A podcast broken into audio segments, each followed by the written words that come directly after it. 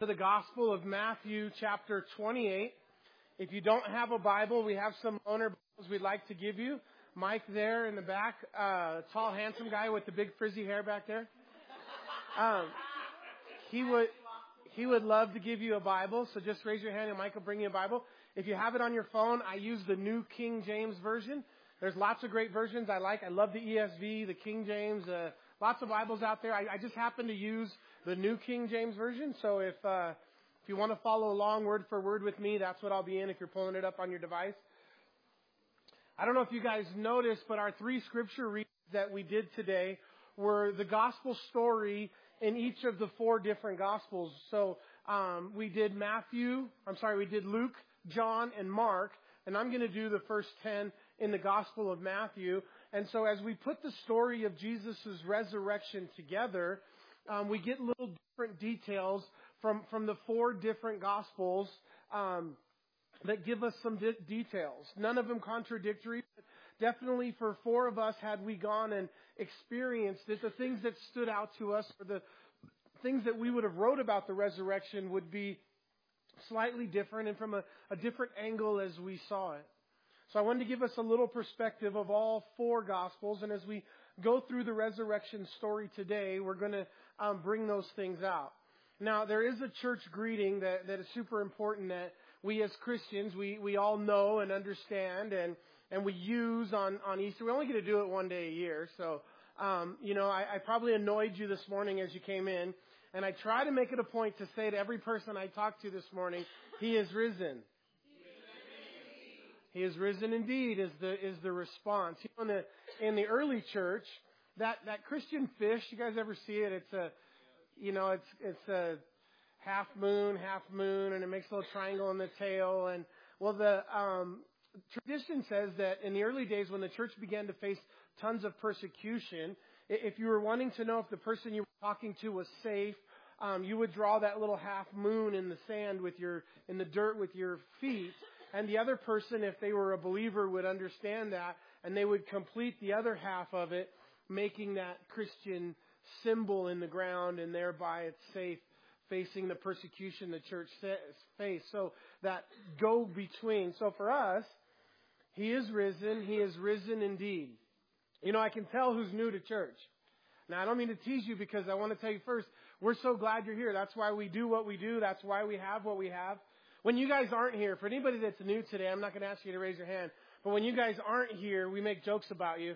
And, um, we, we call you CEOs. You're like, oh, that's cool. I'm a CEO. Those are the church and Easter only folks. Oh, church and only. Okay, let me try it again. Christmas and Easter only folks. Those are the jokes, folks. So if you laugh, the day goes a little better, you know. That's what you get. But, um, but honestly, we, we live for Christmas and Easter, and Christmas and Easter always gives us a, a, an amazing opportunity to share the gospel. And when we get guests that come who don't normally come to church or maybe don't attend church, like this is like we get giddy about this stuff. This is our opportunity, and you know I feel like like I need to like teach the whole book of Revelation in the next 20 minutes, and maybe maybe start in Genesis and just give it all because I don't know when I'll get you back, but um, but, but maybe we won't do that today. But we're just going to share the the simple truth of the resurrection of Jesus Christ. And you know, the, the reality is we, we want to see you come back. And if it is your first time, if you are a guest, again, we welcome you and we'd love to see you come back and, and hear more. And maybe we'll present the gospel in such a way today and present the truth and do church in such a way. And our prayer and our hope is that, that, that even if you're not a church person and even if you're not a Christ follower, that, that it's comfortable enough in here. You you've been welcomed and loved enough, invited enough that you, you'll come back. And, and, and you don't have to agree with everything that we believe and everything that we say, but that, that you, you feel at least comfortable enough that you'll come back and listen. And we can talk about things. You know, we have different opinions and different views. And I want to tell you, today is for us the, the high holy day of Christianity. And we don't really have a high holy day, but I do want to tell you if there was such a day, the resurrection of Jesus Christ is that day. And today is a day of great victory and celebration. I got my teeth cleaned on Tuesday. And that was funny. yeah, you got some yellow teeth. You better get them cleaned. I don't know why that was funny. That wasn't a joke, but I'm gonna try that again. I'm gonna use that next week. hey, I got my teeth cleaned on Tuesday. But um, I got my teeth cleaned on Tuesday, and the person that was cleaning my teeth, my hygienist, um, was from a different faith, and she knows I'm a pastor of a local church, and um, you know they had noticed that the, the the church was growing, and that we used to have one sign, and then two, and now four, and and they asked me if I bought the whole block, and I said no, not the whole block, but I did. We did, as a church, purchase the whole building that we're in, and we're renovating it and growing, and um, and so she it was really foreign. The evangelical church, non-denominational Christian church, was so foreign to my hygienist, and she said, um, "Well, what what do you guys do on Easter?" And, and I think she had some maybe friends that were Catholic or different different ideas, and she said, "Do you guys fast?" And I said, "Oh no, we're going to eat bacon and we're we're going to eat pancakes and we're we're going to get down." And she said, "Is it like Lent? Is there like is there some rituals you do? Like do you like use holy water and make the sign of the cross and um what and and, and she was being honest. We were just having conversation and she said she was just curious. She didn't know. She just didn't have any experience outside of her faith and wanted to know what we did here. And I said, for us, I said, for us in our church, Easter is a, is a Sunday of celebration. I said, it's a time of joy. It's a time of pumping our fists. It's a time of raising our hands and saying that our God lives and that Jesus is alive because it makes us different from everybody else. It's the one thing that separates us from all other um, systems and religions and belief systems. That Jesus is alive. And every other religion, not 99.9, 100% of every other belief, philosophy, and industry and system has a God or a leader or somebody who's dead. But Jesus is alive. Amen. And I told her, I told her, I said, yeah, it's just a celebration for us. And, and she said something to me again that was so foreign. And, and, and for my wife, who grew up a pastor's daughter and grew up in church from the minute she was born, this is the first, she's 27 years old. Her, her birthday's on Friday. She'll be 38. But she's 27 today. And, um, she, this is the first Sunday, not kidding, of her life. She hasn't attended a sunrise service on Easter Sunday. So she's in mourning a little bit.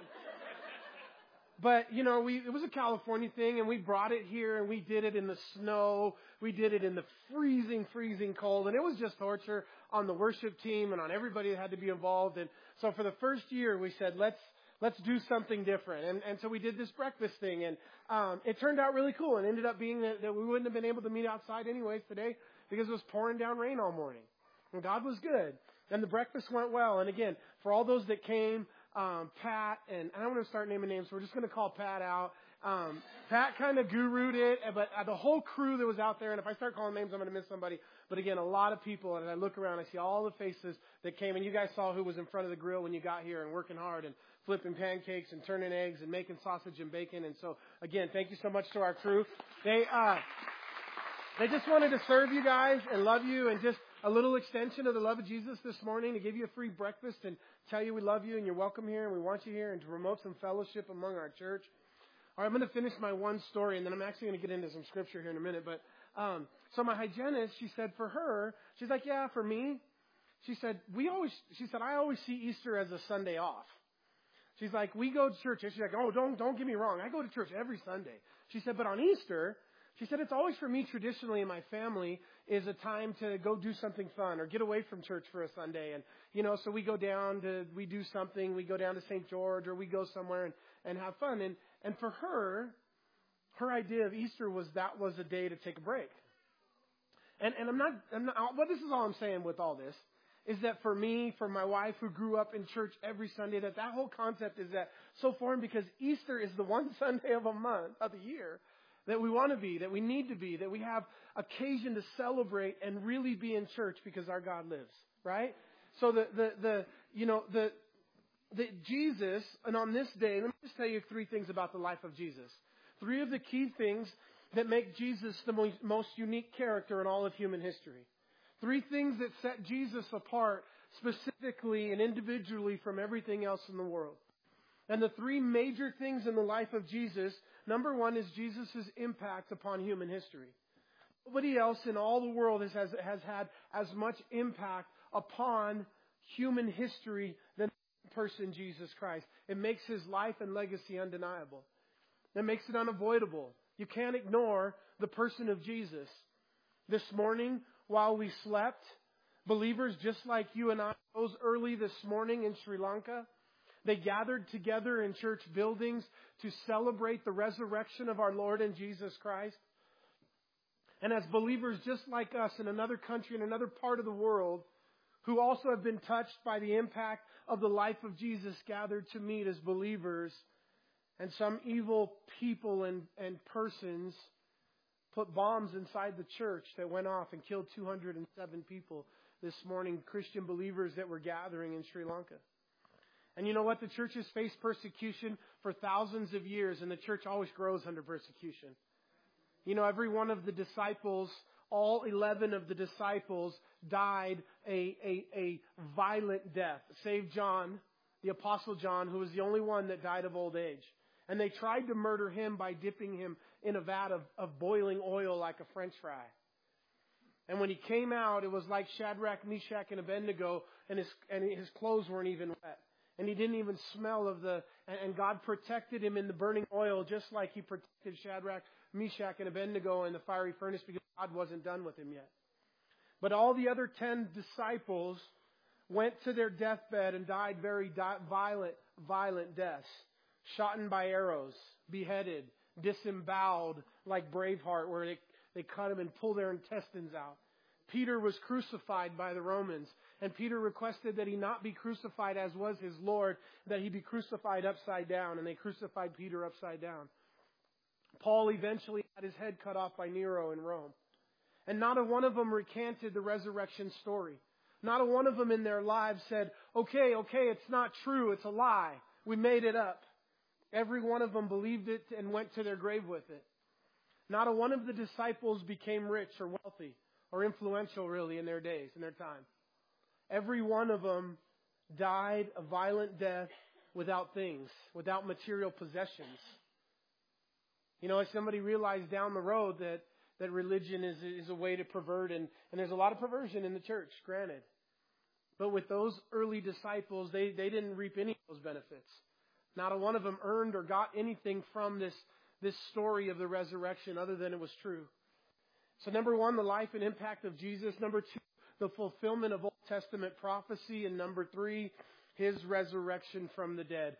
Those are the three things. If you missed them again, number one, the impact on human history. Number two, the fulfilling of Old Testament prophecy. And number three is resurrection from the dead. Those three things separate Jesus. And today we celebrate the third, his resurrection. So we've read it in three other gospels. Let's read it in Matthew's gospel in chapter 28, beginning in verse number one. It says, Now after the Sabbath, as the first day of the week began to dawn, Mary Magdalene and the other Mary came to see the tomb. And behold, there was a great earthquake, for the angel of the Lord descended from heaven and came and rolled the stone from the door and sat on it. And his countenance was like lightning, and his clothes clothing as white as snow. And the guards shook for fear of him and became like dead men.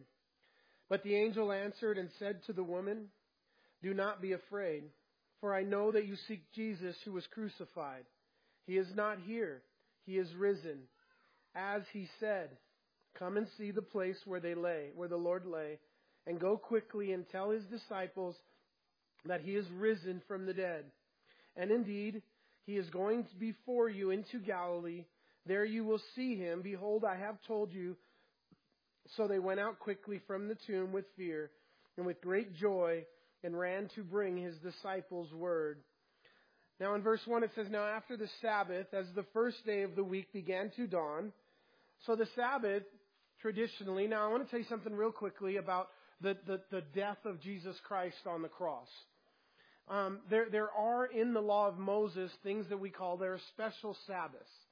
So Passover is a time of, of, of where we celebrate, the Jews would celebrate the Passover. And Jesus being the Passover lamb, he had to die on Passover. But according to the Jewish festival, you can have certain weeks where you have two Passovers or two, sorry, two Sabbaths. So a Sabbath was the day that God designed for rest. Now your weekly Sabbath every week, does everybody know when the Sabbath is? Okay? Saturday is a good answer. It's definitely not Sunday. The Jewish day starts not like ours. It starts at 6 p.m. and 6 a.m. is the way they record a Jewish day. So on Friday night, when the sun goes down, or at 6 p.m. on Friday night, is the beginning of a biblical Sabbath. The day that God told his people to rest and to do no labors. And then they, they rest from Friday night at sundown until Saturday at sundown. And at 6 p.m. on Saturday, as the sun goes down, the Sabbath is over. The next day of the week is Sunday. That's the first day of the week in the Jewish calendar. We see Sunday as our, our last day or the seventh day. But technically, Sunday is God created, if he followed that model, which I'm pretty sure he did, that means that Sunday would have been the first day of creation. And then Monday and Tuesday, and when the Lord rested on the seventh day, that actually would have been on Saturday that the Lord rested from his creation.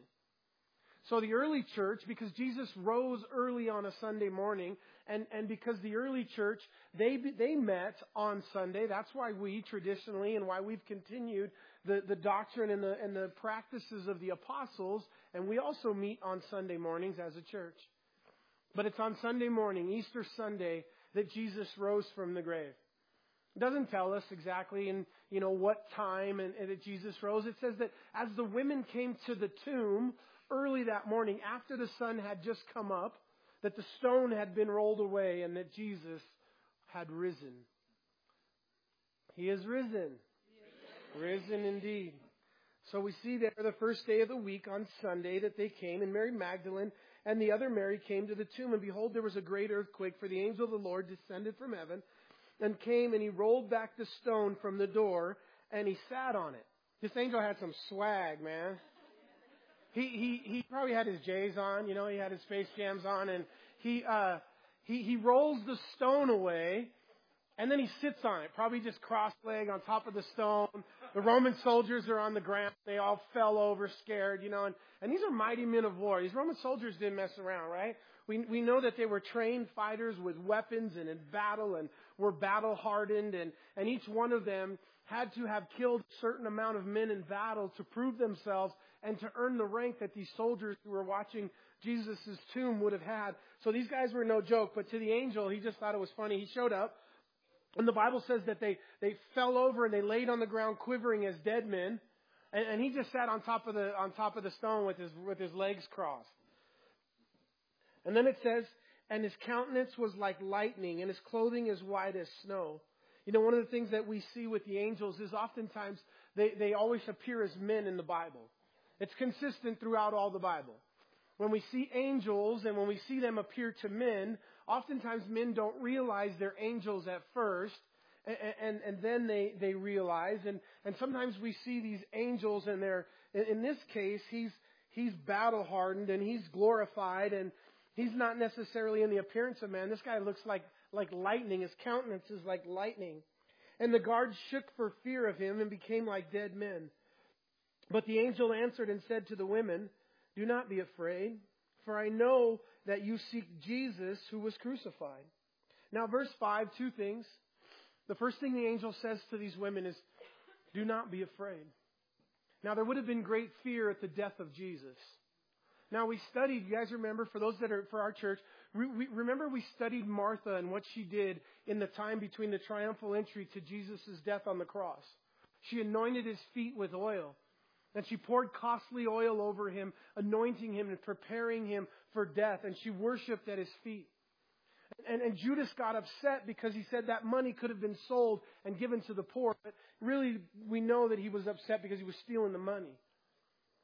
But, but, but Martha, I'm sorry, Mary, she, she knew that Jesus was going to die on a cross.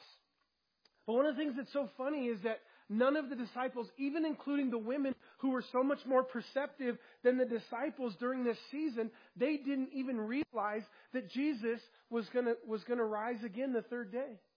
The women showed up to the tomb that Easter Sunday morning with, with more burial spices and they came to anoint the body and prepare the body. And when it wasn't there, they didn't just immediately rejoice and say, oh my gosh, Jesus is alive and he's risen. They started looking for the body. Do you remember the other gospel? Mary sees the, the, the Jesus and she thinks it's who? The gardener. When you guys get home today, if there's a gardener in your front yard, pay attention. but she sees the gardener and she doesn't even realize it's Jesus. She's been crying and she's upset and, and, and she's, you know, she tells him, where have you taken the body?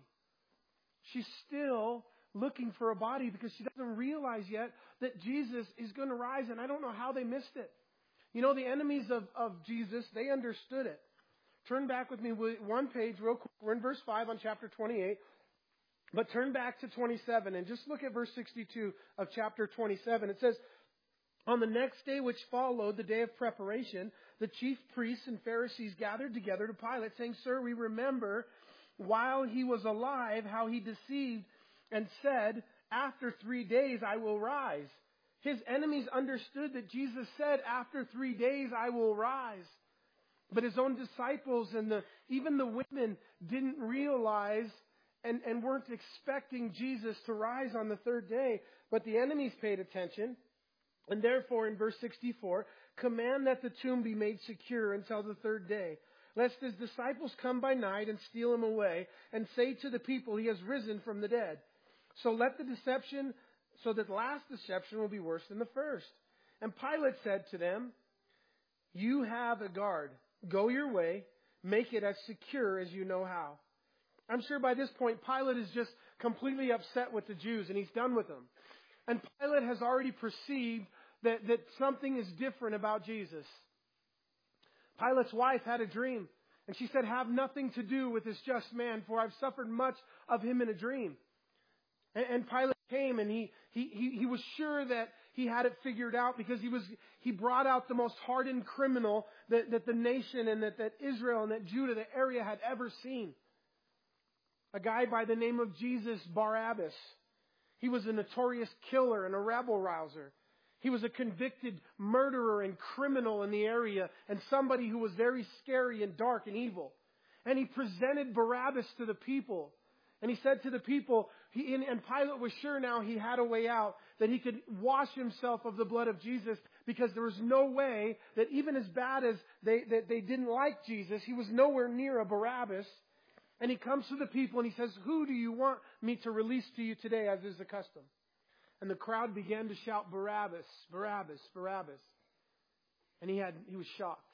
He had no idea it was going to go down that way. And he has to then release Barabbas into custody, or out of custody. And then he says, What do you want me to do with this Jesus? And they said, Crucify him, crucify him. Let his blood be on our hands and on our children. And then Pontius Pilate, he tried, it doesn't work. But he came out. Do you guys remember the story? And what did Pilate do? He, he got a basin of water and he tried to wash his hands and he said, Fine, I'll give you Jesus, but I wash my hands of this, of this innocent man's blood. And now, and now after he's died on the cross, and Pontius Pilate writes over Jesus, Jesus, King of the Jews, YHVH, the very name of God and the sign that Pilate puts over the, over the crucifixion. In Hebrew, the four letters, beginning letters of, of what Pilate writes is YHVH. The, the technical name of Jehovah, the name of the Lord, the I am that I am. Proclaiming that Jesus is God above his very crucifixion. And now Pilate, as they come back, has had enough, and he realizes that no matter what the Jews want to do, if God is in this, there's no way all of hell is not going to stop that rock from being moved. And he says, Yeah, man, you guys go and make it as secure as you know how. Do whatever you want to do. Because if God is in it, there's no way to stop it. So what they would have done is they would have gotten 16 Roman soldiers, guard, trained Roman soldiers to stand guard at the tomb. They would have used ropes to, to cover the rock, not to keep it from rolling, not to secure it. The only thing the ropes would do, you might have seen this in some of the movies. I think they predict, or they, they use this in the movie Risen and in other places, but the Romans would put ropes over the opening or over the rock, and they would take their seal, and in the middle, they would seal that rope with Roman seals on the corners and in the middle. And the law of Rome was that if you broke a Roman seal, that you would be crucified upside down. And if you broke a Roman seal and you ran and they knew who you were, they would go to your village and they would kill and crucify everyone in your village. You didn't break a Roman seal. A Roman soldier didn't fall down or go to sleep on the job. If a Roman soldier um, lost a prisoner, Roman law was that the Roman soldier himself would take the punishment of the, of the criminal that he lost. And more times than not, it was death. Do you remember the Philippian jailer in the book of Acts? God gave an earthquake and, and the prisoners got out and the Philippian jailer grabs his sword and he's going to kill himself because if he loses the prisoners, he's going to have to pay for their crimes. If a Roman soldier fell asleep on duty, and there was there were 16 man teams, and if one of the 16 man team fell asleep, the entire 16 man team was killed. So you'd make sure the guy next to you didn't fall asleep because that was going to cost you your life. And so they would, if somebody did get caught falling asleep, the soldiers that were with him would quickly light his skirt on fire. I call it a skirt. You know, maybe the Romans were a little tougher than that. They called it something else, but that's what it looked like. And you, you know, you, you stay awake and you, you keep your clothes, you know. You fall asleep, you'd realize quick that you were there. So Pontius tells them to go and make it as secure as you know. Now back in 28.5, the angel says, Do not be afraid, for I know who you seek. You seek Jesus who was crucified. Now I want to tell you about yourself. I'm going to tell you about myself and tell you about really every church service that I've ever been a part of. In every church service that I've ever been a part of, we have an eclectic group of people that come. And not everybody's on the same page, and not everybody has the, the same system. Not everybody got here the same way. I can remember one time um, before I was a Christian going to church because I had to go. Because I got told I was going by my, my by my aunt. And I went reluctantly and you know, or I got drugged or I got forced or or I went because I didn't get to go to dinner afterwards for whatever reason or or maybe, you know, I was I was feeling spiritual and you know, when I was really feeling spiritual before I was a Christian, I wouldn't sell drugs on Sunday. That was the best I could do, but um, you know, so for whatever reason, people come, right, and, and they end up in these in, in, in groups for different reasons. And I realize that. And we're going to see that in the story today, a lot of that different beliefs and a lot of that is represented. Now, the women in the story, they were the seekers of Jesus. And they came because they wanted to seek Jesus. And I believe those are the ones that God really rewards.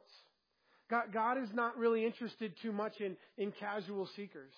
You know, at some point, and before we get done today, we got a few minutes left, 10 minutes left, and at the end of that, I'm going to give everybody an opportunity to become a follower of Jesus Christ to give your life and your heart to Jesus as your personal Lord and Savior. And if we only get you for one or two Sundays a month when we got you, we're not going to let you leave without presenting the gospel to you and the opportunity of salvation and for you to get saved. And, as people come, really true seekers of Jesus come and we, we, we realize that we're here to seek Jesus as we gather on Sunday mornings. One of the things that's nice about that is if you're, you're a Christ follower or a worshiper, you know who you are, then, you know, even if the sermon's not great and the worship's not great, you're still going to come, be, you're still going to have a good time because you came to meet with Jesus and you were able to remove all that stuff and, and, and, uh, and be quiet enough and listen enough and tune in enough that God's Holy Spirit could speak directly to your heart about something. So you came as a seeker. We're going to see other people that are doubters. We're going to see after the very resurrection of Jesus Christ that the Jewish folks and the religious folks denied the resurrection and continued to lie as doubters and willingly believed a lie. But here the women came seeking Jesus. Now let me tell you real quickly something about those that are seeking Jesus. And maybe you are a casual seeker. And maybe you started as a casual seeker. This is what the Bible says. And this is what is true of life. If you're looking for God, if you're seeking truth, you'll find it. If you seek with all your heart, promised in the Bible multiple times. God says, if you seek me with all your heart, you will find me. One of the biggest things I, I deal with as a pastor and people I talk to, they say, Pastor, oh, I prayed, nothing happened. Oh, I read the Bible and I didn't understand it. I asked Jesus in my heart, my life never changed. Now, now that person may be sincere, but there really is an underlying issue with, with, with that, those statements. Those statements disagree with what the Word of God says. So either the Bible is a liar or that person is a liar pretty much going to go with the Bible is true. And that God's Word is true. Because God's Word says that if you seek God with all your heart, you'll find Him. And, and I tell you that as a promise. I tell you that as an encouraging word that, that, that seek God. But you got to have a full, full commitment. You got to be willing to, to seek God with all your heart. Amen? So we see these women and their seekers in verse 5. And then in verse 6 it says, He is not here, He is risen as He said. And so that angel, he does have some sass, you know, like in verse 6. I don't know if he got down off the stone or if he's still sitting up on top of the stone with his legs crossed, just chilling, or if um, he comes down and starts to talk to him. And he's like, He's not here, He's risen. As He told you He was going to do. Like He said He was going to rise. How did you miss it? And then He said, See the place where they lay and go quickly and tell His disciples. So there's a biblical, this is, this is in all four Gospels to some degree. But I want to tell you, one of the main messages for believers on Easter Sunday, and I want to encourage us as church, if you're a part of this church or you're a believer, this is specifically for you this morning. The Bible says, come and see, go and tell. Lot of you know it, okay? Because that's what it says. Do you find it right here? You guys read it? And it's in every gospel, some right together. But in here, in verse 7, it says, go and tell. And then in verse 6, he says, come and see. So that's the message. Come and see that the tomb is empty, and then go and tell. Come and see that Jesus is alive, and then go and tell. Come and see that Jesus is real. Come and see that Jesus is risen. Come and see that Jesus loves you. Come and see that Jesus will take you just as you are. Come and see that Jesus will meet all your needs. And then go and tell. Come and see. Go and tell. And that's really the life of the believer. You know, becoming a believer in Jesus Christ, it's only the beginning. Once you become a believer in, in Christ, you know, God's, God's got plans to, to move and work in your life. And He loves you so much that He'll take you just as you are. But the cool thing about God is He doesn't leave you just where you are. I think for some people they get excited about that. That God will do some amazing changes in my life and some healings and some working. Absolutely. Maybe for other people that scares you. You're kind of like, you already got your own swag. You got your stuff together. You're like, never mind but but you got your stuff together and and and you you you know you're afraid that God might change some things in your in your life and in your world and that scares you but I'm going to tell you being a Christ follower anything that God changes in your life will bless you anything that God changes in your life will be for the better but God absolutely wants to do work in your life so as we become Christ followers it's just the beginning and then there's work to do and then he says in verse number 8 he says so they went out quickly from the tomb with fear and great joy and ran to bring his disciples word. So that, you know, it's crazy, right? They had, they had great joy. You know one of the things that God brings us in our life, you guys? Great joy. You know what? Being a Christian, it's not easier. What do you mean, Pastor?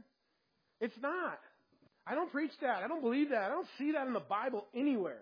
I, I mean, look at the Apostle Paul's life. The dude had a crazy hard life. And, and, and really, really difficult in seasons. And, and as we become Christ followers, the Bible says that there's, there's, there's trials and there's battles. Listen, in our church, this is not a cruise ship. You don't come here to, you know, get on a cruise ship. This is a battleship. And everybody's got a battle station and, and being a part of the fight and, and being part of the war of sharing the gospel of Jesus Christ with a lost and dying world. Amen? So, so, so there's, there's work to be done. So this life of being a Christ follower doesn't necessarily mean life just gets easy all of a sudden. But I will tell you this, life gets better. And, and that life becomes more fulfilled. And the Bible talks about something that's crazy. You see Christians sometimes go through some things that are so crazy difficult in life that you'd see crush somebody else. And they just have this crazy peace about themselves. And it's so powerful. And you say, how, do you, how can you have peace about this? And they're like, I don't know. And then we read a scripture and it says that God gives us a peace that surpasses our understanding a peace that's beyond our finding out. And God just does something supernatural, and we should be freaking out, and we just, we're cool with it. Because we know God is with us, and we know all the promises of God's Word, and we know that, yeah, this is hard now, but all things work together for good to those who love God and are called according to His purposes. And God just does an amazing work in and through it, even though it's difficult. And, and we know, and we always have our eyes on eternity. You know, when I this morning, it was 4 o'clock, alarm went off at 4. I, I know I'm pretty spiritual. I get up early and I fall out of bed on my knees and I pray for like five hours. Then I run like 22 miles. You could tell how much I run, right? No, I'm just kidding. But I, I do get up early on Sunday mornings, and I got up this morning. My alarm was going off. I clicked my alarm when I could see enough to see my phone. the first highlight I got was a, was a notification, a news notification from one of my news sources that there was something going on in Sri Lanka. So I swiped it open and I began to read the story. And originally at 4 o'clock this morning, the first story I read said 150 dead and five bombs, three, in, three churches and two luxury hotels in Sri Lanka. And my first immediate reaction this morning when I got up at four o'clock this morning, now it's, it's, it's Easter, right? And, I, and I'm a pretty emotional person and I'm a pretty nostalgic person. So for me, Easter Sunday is like, He is risen. He is risen indeed. And I want to celebrate and enjoy that. But my first response, before I could even let my mind process and get to the point that it's Easter Sunday and Jesus is risen, I read this article and my thought was, man, Jesus, you got to come back soon. You got to come back and you got you got to you got to set this stuff right. Even so, Lord Jesus, come quickly. And I tell you, one of the things that that I use, I think it's encouraging. Maybe it is to me. Maybe it's not to you. Hopefully, it is. But you know, when when things in this world are hard, when things in this world are wrong and sinful, it always makes me long for home. It makes me long for heaven. And when I see those things that are happening, my, my result is I, I want to be in heaven with Jesus. I want to, I, I, you know, I, I don't live in, I don't live, I live in this world, but not of this world.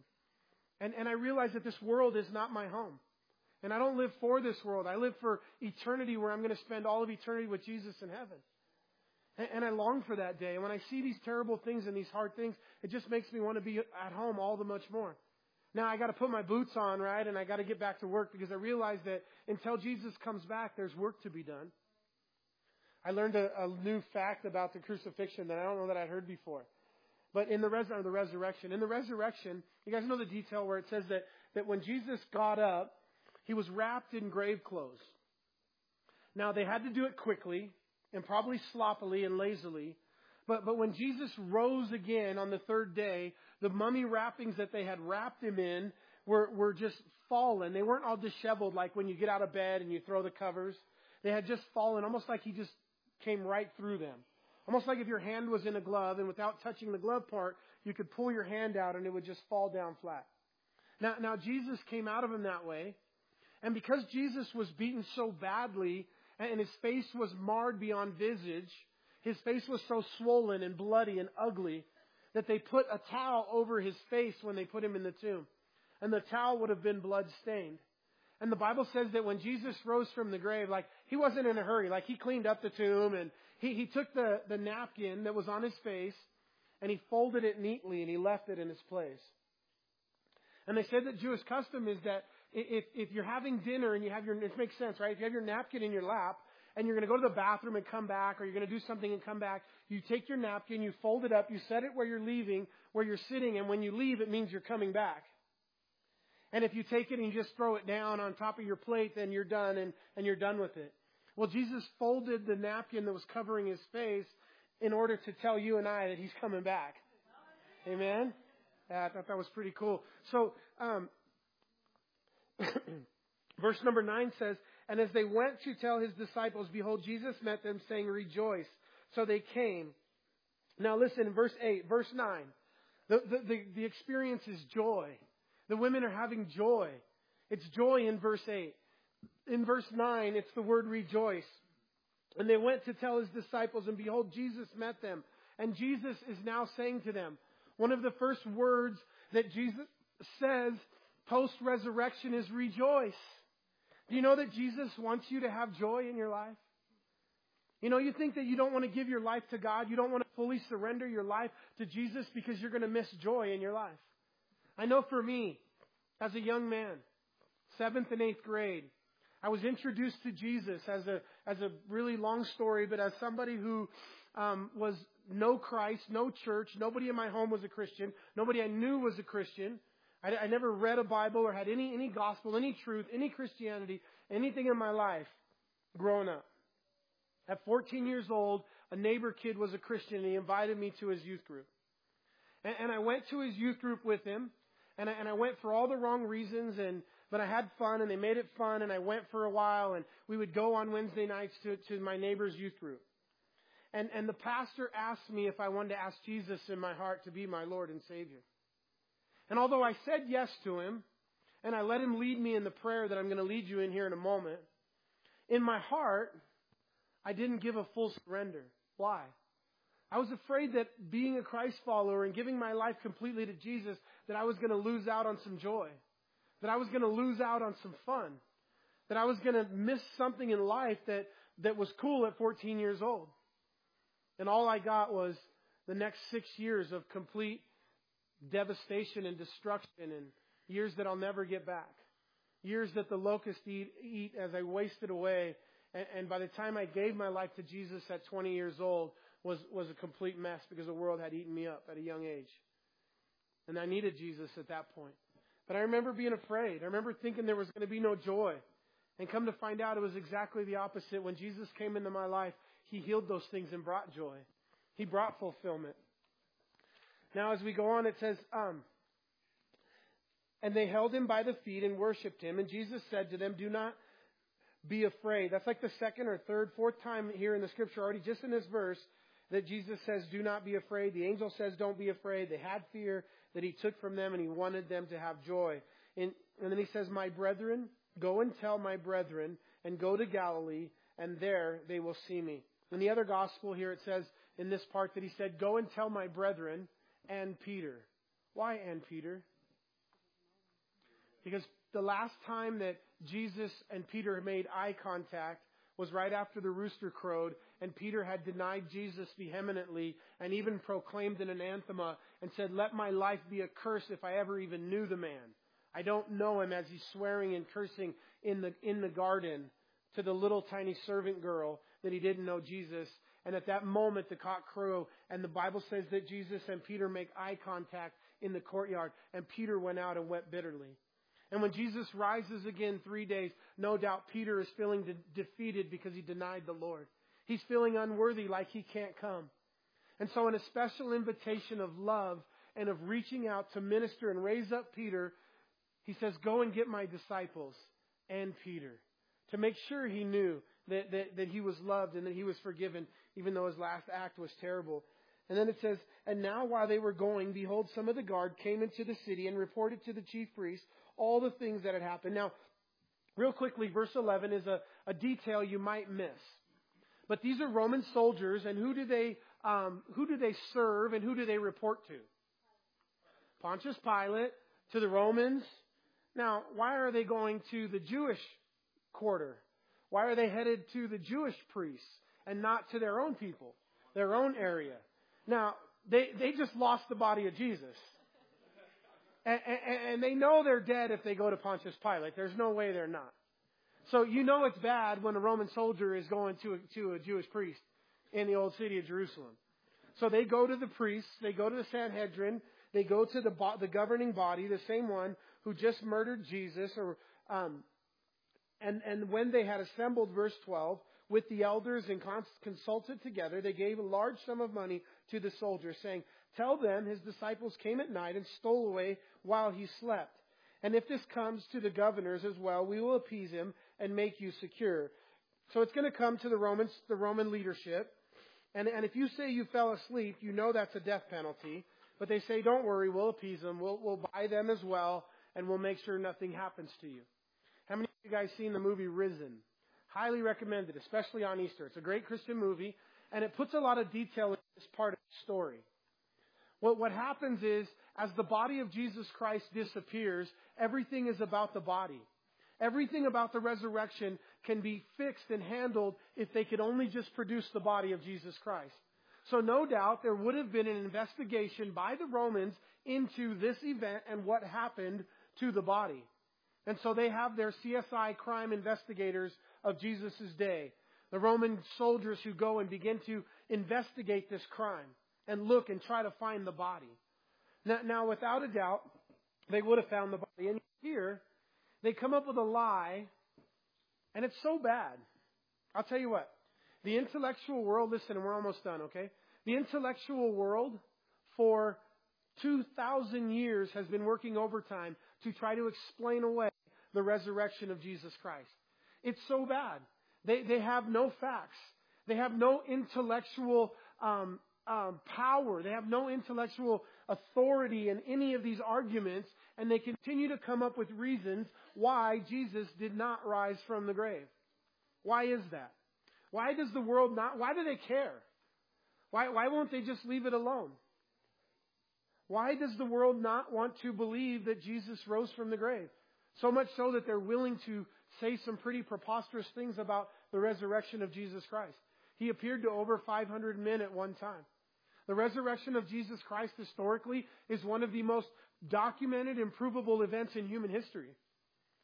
Anybody in here ever read a book doubting that, that D-Day, the Battle of D-Day on the beaches of Normandy never happened?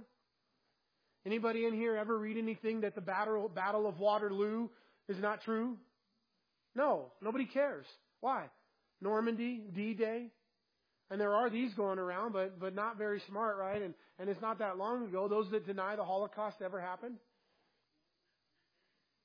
But, but again, the, the, the, none of those things affect your eternity. But there is one thing that affects what's going to happen to you for all of eternity, and that's the resurrection of Jesus Christ. If Jesus Christ rose from the dead, that's one truth that changes everything. Amen? And, and for you to have to face that and, and, and come to that reality.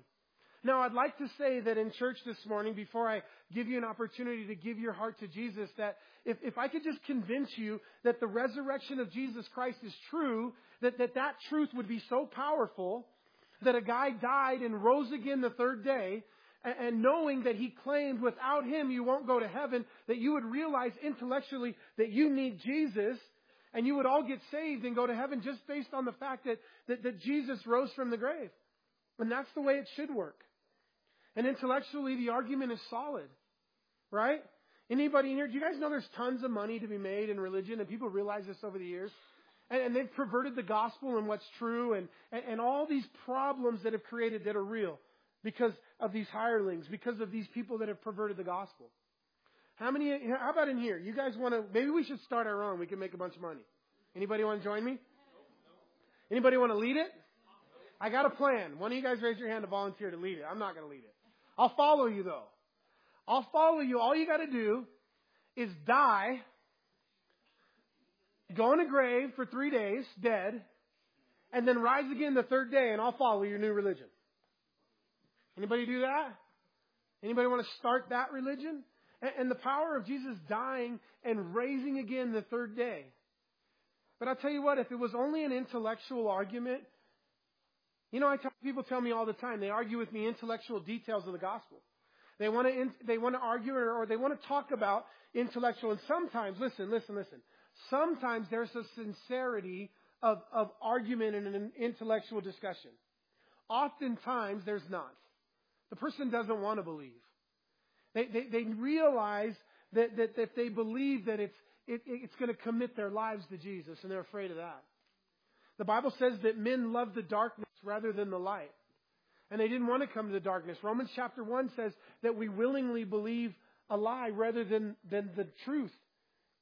And that men willingly believe the lie because the truth would make you change the way you live. And I think for so many, I think for 99.9% of the people, the real truth is it's not an intellectual debate on whether Jesus rose again from the dead. Hear, hear, hear the, the, the, the Sanhedrin. Listen, follow this. 16 Roman soldiers and, and some of their own people show up and they say, an angel showed up, rolled away the stone, and Jesus rose from the grave and he's gone bodily resurrection miraculously. Some angel with swag sat on the stone and made fun of us while we were on the ground trembling, afraid. Sixteen eyewitnesses come into the house of the, of the religious leaders and Jews and give eyewitness testimony that moments ago they firsthand watched Jesus rise from the grave. How many of the Sanhedrin said, wow, it's true crazy. Not a one of them. It says they gathered with each other and said, How much money you guys got? We're going to have to pay these guys a lot of money to lie. Okay, gathered their money. Hey guys, we'll give you all this money. And, and then the best lie we could come up with is that you guys all fell asleep. And while you were sleeping, you saw the disciples come and steal the body. you can't make this stuff up, right? Like, oh, if you're sleeping, then how did you see the disciples steal the body? So, so this is the lie then, and that, that, that the writer tells us, Matthew tells us, that was believed until the day that he wrote it. And they're saying the same thing today. That someone came and stole the body. They said there's a swoon theory that Jesus wasn't really dead. He just swooned on the cross and, and he kind of, you know, what the disciples, he was almost dead and he was like Princess Bride and he was mostly dead and the, the disciples revived him at the end and, you know, I said, yeah, you know, this, this lady went to church and her pastor taught that swoon theory. And she wrote into this column, this Dear Abby column, and she said, my pastor said that Jesus didn't die. He only swooned on the cross. And the, and the Dear Abby person wrote back to her and said, well, tell, tell your pastor to um, get beaten 39 times with a cat of nine tails, ha- have nails put through his hands and his feet, hang on a cross for six hours, have him jab a spear in the side of his heart. After they beat his face so mercilessly you can't recognize him, put him in an airless tomb for 36 hours and see how he does. Don't get any ideas, right? So all of these crazy ideas, but listen, here's the real issue. The real issue is not an intellectual debate. It's not provable science. You realize that the leading atheists stopped arguing that Jesus didn't exist, that Jesus wasn't. They'll argue he wasn't who he said he was, but the historical fact of Jesus is a historical fact. And they said if you have any kind of intellectual prowess, um, they told their own atheist students, stop saying Jesus didn't live. It's, it's a weak intellectual argument. So unprovable, so unfound. Jesus lived. He was alive. It's not an intellectual issue. It, it's, a, it's, it's, it's a heart issue. How, how could the Sanhedrin, how could the religious leaders know and have all the facts and still choose not to believe?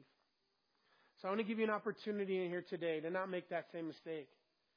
That, that the facts are the facts, but you know what? It's, a, it's, it's not about whether you believe that. I'm, I'm pretty sure you know those things are true. And if it is an intellectual hangup, you can, you can solve those things. Many men, many, many of the great Christian leaders today and authors of our day, Lee Strobel and others who have written amazing books. And if you do have, you know, some intellectual questions, let me recommend a book for you. It's called Who Moved the Stone by Frank Morris. And maybe you're in that category and you want some more information, you read that book, you check that out. Just details for you everything that that has to do with the cross and the theories and what's true and what's not, what's historical, what's evidence. And in that, Frank Morris was an atheist who got tired of um, hearing all these things and went to the Bible to prove them not true and became a Christian. Lee Strobel was the same way. His wife was a Christian. And he, and she was inviting him to church all the time. And he said, I got one way I can get out of going to church. I'm just going to prove to my wife that it's not true. And he began to intellectually study these things. And Lee Strobel became, became a born again believer in Christ and, and was now a, a great author. Now, just the last thing, guys, as we close with this, you can close your Bibles, but let me tell you that, you know, lots of reasons maybe why we don't come. But one of the most amazing things, and I didn't really have a lot of time to unpack it today, so let me just tell you this though. As you walk through the resurrection story, you, you see where Jesus is spending lots of time post resurrection to reach out to all the people in love. You know, Jesus could have been upset. If I was Jesus, you know the guys that put a bag on my head and punched me? I might have showed up in their bedroom at night while they were sleeping. Put their sheet over their over their head and punched them and then said, Prophesy who hit you. I might have went into Pontius Pilate's room at night and, "Ooh, you should have listened to your wife, dude. But you know what Jesus did post resurrection? He made a point for Peter who denied Jesus and who blasphemed to, to really encourage and love and draw Peter in and, and encourage Peter that, that Jesus loved him and that, that, that as a risen Lord that Peter was welcome to follow. You remember Thomas who denied the Lord? He missed the first church service and Jesus showed up and Thomas came the next night and they're like, hey, Jesus was here last night. He's alive. And Thomas is like, man, I'm not going to believe unless I can touch his hands and put my hands in his wounds and in his and in the holes in his hands and his feet. And Jesus showed up the next night. He didn't say, hey, Thomas, you're a fool. Guess what they're going to call you for the rest of history? Doubting Thomas. You, you should have been here last night. Jesus didn't do any of that. Jesus came to Thomas and in love, he said, he reached his hands out and he said, Thomas, look, it's real, man. And I love you and I, and I want you to, I want you to go on with me. Put your hands here and touch me. And Jesus went on to each of them, the women who had come, You know, the women who had came, they loved Jesus, but they, they had bad theology and bad doctrine. Because they came with burial spices and mints and looking for a dead body, and Jesus wasn't supposed to be a dead body. And yet he loved them and he told them, Don't be afraid, and he ministered love to them. And so if you've doubted, if you've had fear, if you if you've been afraid, if you've denied the Lord, God invites you, as he did post resurrection, to come and be a part of his kingdom. So let's stand together. Let's have the worship team come up.